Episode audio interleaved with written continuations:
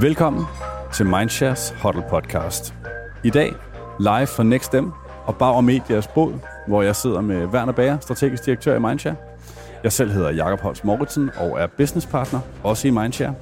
Og øh, kvæg, at vi på den her konference i går fik en melding fra Lars Lykke om, at valget er udskrevet, har vi besluttet os for at lave en lille valgspecial.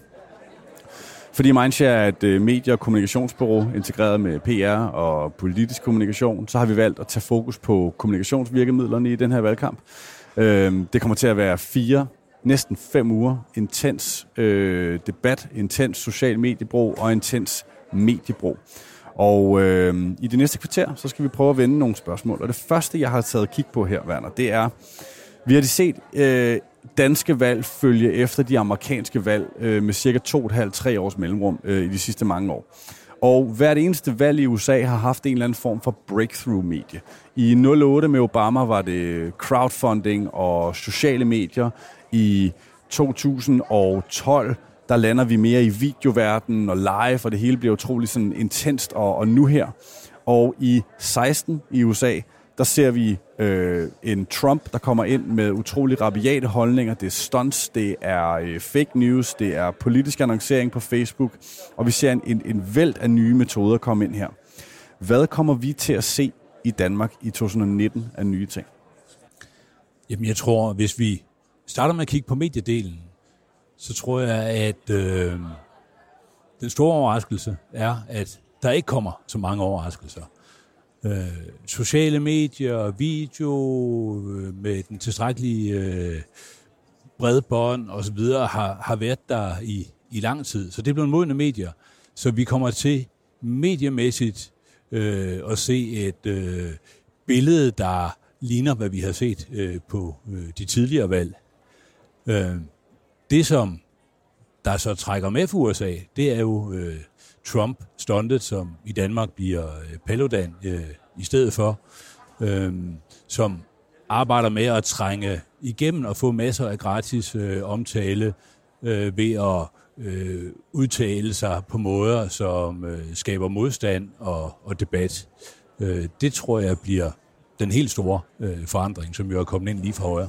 Ja, ja, absolut for højre, må man sige. Øhm, men men øh, ja, fordi han har jo netop et billede på den her kultur af YouTuber og en ny mediegeneration, der er boblet op. Han startede jo for to år siden ved at lave videoer, hvor han stiller sig i eksempelvis Voldsmose med en skudsikker vest på, og råber øh, noget om homomuslimer og homoislam og brænder Koranen af osv. Og nu står han jo så på, øh, på tv. Så han har altså taget sit breakthrough via YouTube og de sociale medier ind på den store scene, hvis man stadig kan kalde tv det faktisk. Øhm, og han, han kommer over til at dominere. Hvordan håndterer man sådan en, en, en, en person som ham, som i mange tilfælde jo vil rydde forsiderne, fordi han kommer med nogle af de der trumpske, rabiate øh, punchlines? Jeg vil lige først sige, at øh, ja, han har været på YouTube og været et fænomen i lang tid, men det er først da han for alvor bryder igennem på tv, da urolighederne sker på Nørrebro, at det kommer så bredt ud, at han får de sidste underskrifter og kører videre. Så øh, de sociale medier kan nogle ting, men de brede medier fylder stadigvæk utrolig meget i forhold til at skabe øh, opinion, og at folk tager synspunkter og handlinger øh, alvorligt. Øh, hvad gør man så med sådan en type? Ja, det er et stort spørgsmål. Altså, vi har jo et rekordantal øh, partier med den her gang. Der er 13 partier, der nu skal kæmpe om øh, opmærksomheden, og med et øh, mediebillede, hvor rigtig mange af dem skal prøve at få nye synspunkter frem for det hele taget at få taletid, så tyder alt på, at vi igen får et valg, hvor det bliver alle de yderliggående synspunkter op imod hinanden, og slagsmålene, der bliver dækket, og alt det mere fornuftige, pragmatiske i midten, øh, får svært ved at få ørerne. Ja, og det bringer mig egentlig videre til det næste spørgsmål, fordi vi har jo trods alt stadig en del moderate stemmer tilbage i den her debat. Der er mange, der kalder på, at vi nu skal til at tale politik, og vi vil gerne ned i substansen. Men når man så har nogle af de her rabiate holdninger på højre og venstrefløjen, og stunts og øh, punchlines vil komme til at fylde mere og mere, fordi det er det, måske vækker genklang. Hvordan kan man så overhovedet komme igennem, hvis man har en moderat holdning eller noget politik, man gerne vil tale om? Jamen, jeg tror, at øh, der skal noget langere, længere sejt træk til, end vi har haft før. Jeg tror, det er derfor, at man øh, fra regeringens side har valgt at lave en lang valgkamp den her gang. Øh, en af de ting, der er sket siden øh, sidste valg, det er, at øh, nyhedsmedierne fylder mindre og mindre. Vi får mere snackable content via sociale medier om, hvad der sker i verden omkring os. Så den grundlæggende forståelse af, hvor har partierne deres øh, håndlinger, hvad er for et arbejde, der har været lavet op til, hvor ligger konflikterne. Der er flere og flere, der egentlig starter næsten fra scratch, når der bliver valgkamp. Og øh, der skal bruges noget tid til at bygge den viden op, før man for alvor kan begynde at, at tale politik. Så jeg håber og tror, at en længere valgkamp vil gøre, at vi når frem til mere substans i slutningen af valgkampen, når al nyhedsværdien omkring det, der stikker ud, lige så stille er forsvundet. Men det er måske lige så meget et håb, som det er en reel tro. Du nævner, at øh, nyhedsmedierne fylder mindre og mindre. Øh, mener du med det, at, at, at danskerne simpelthen er, er mindre orienteret om, hvad der sker i politik, og ved mindre? Ja, det, øh, det mener jeg helt sikkert, fordi du får, du får den dybere interesse, når du læser længere artikler, ser nyhedsformidling. Du kan selvfølgelig også finde noget af det via, hvad der bliver delt på sociale medier, men jeg hører fra folk, øh, der har lavet analyser på det, at grundlæggende så ved vi mindre. Øh, og det tror jeg til det skyldes, at vi har den mediebillede i dag. Øhm, når vi også ser, der er enkelte politikere, der forsøger at lave noget med nogle influencer for at prøve at komme igennem nogle nye kanaler, øhm, så gør de jo også alt, hvad de kan for ikke rigtigt at snakke politik. Fordi med det samme, de øh, snakker politik i mere end fire sekunder, så øh, bliver der kottet, så har vi folk, der synes, nu bliver det her for kedeligt. Det, det gider vi ikke beskæftige os med. Øh, så det bliver følelserne, der vinder over fornuften i, i sådan en dialog. Nu sidder vi to og taler politisk kommunikation.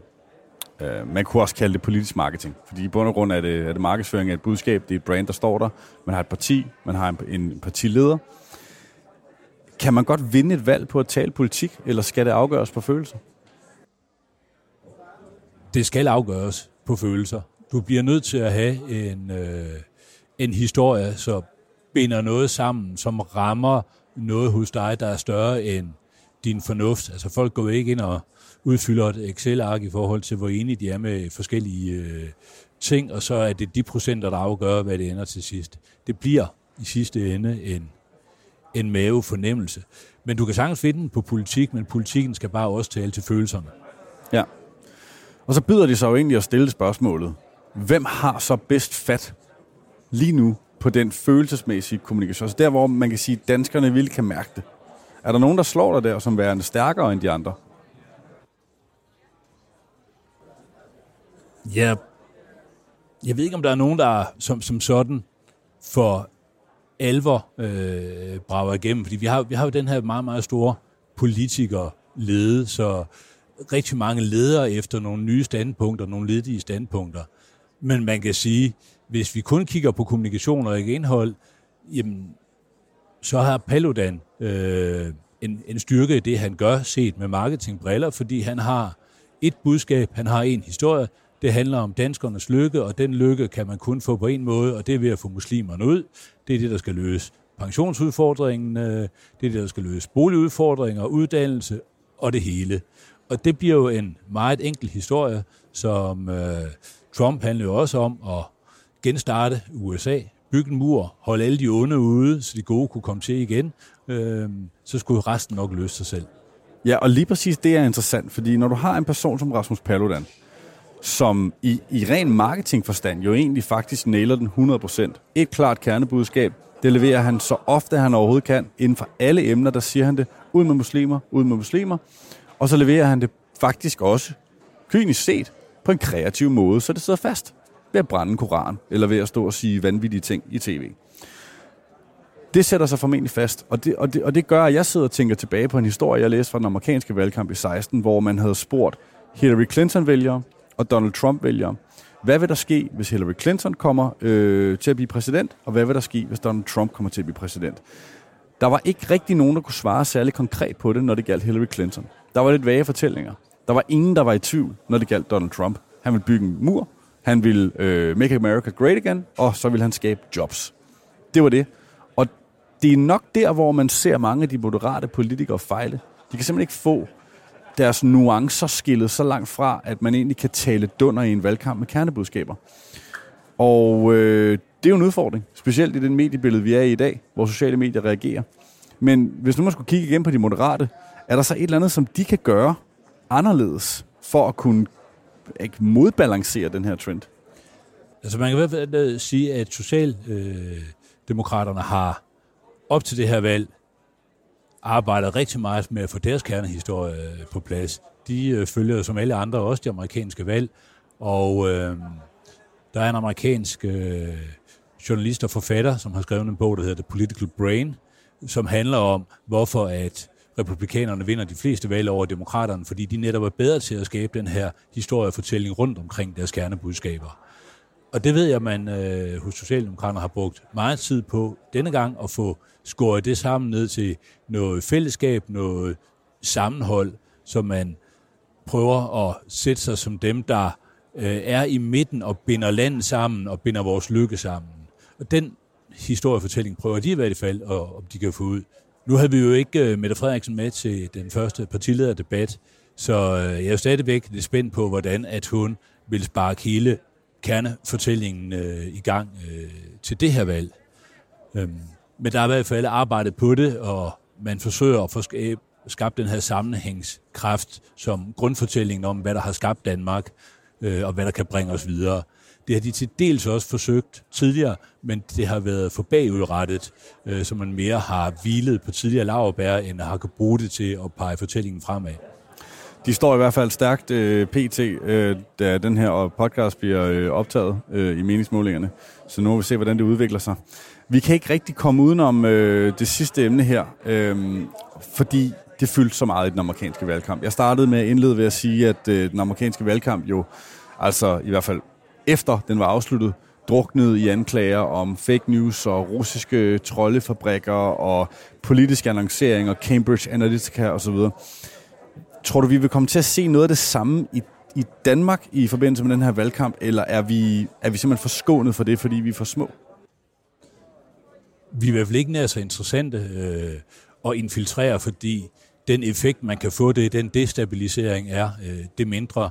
Så øh, jeg tror ikke, der bliver sat nær så mange ressourcer ind for at prøve at gøre noget lignende i en dansk kontekst. Men øh, det er måske PET, man skal spørge, hvis man øh, reelt skal have et, et svar på det. Det kan være, vi skal have dem med i den næste podcast for Mindshare Huddle. Det, øh, det var ordene for denne gang. Tak fordi du lyttede med derude, og øh, jeg håber, vi ses eller høres ved næste gang. This podcast is produced by Bauer Media.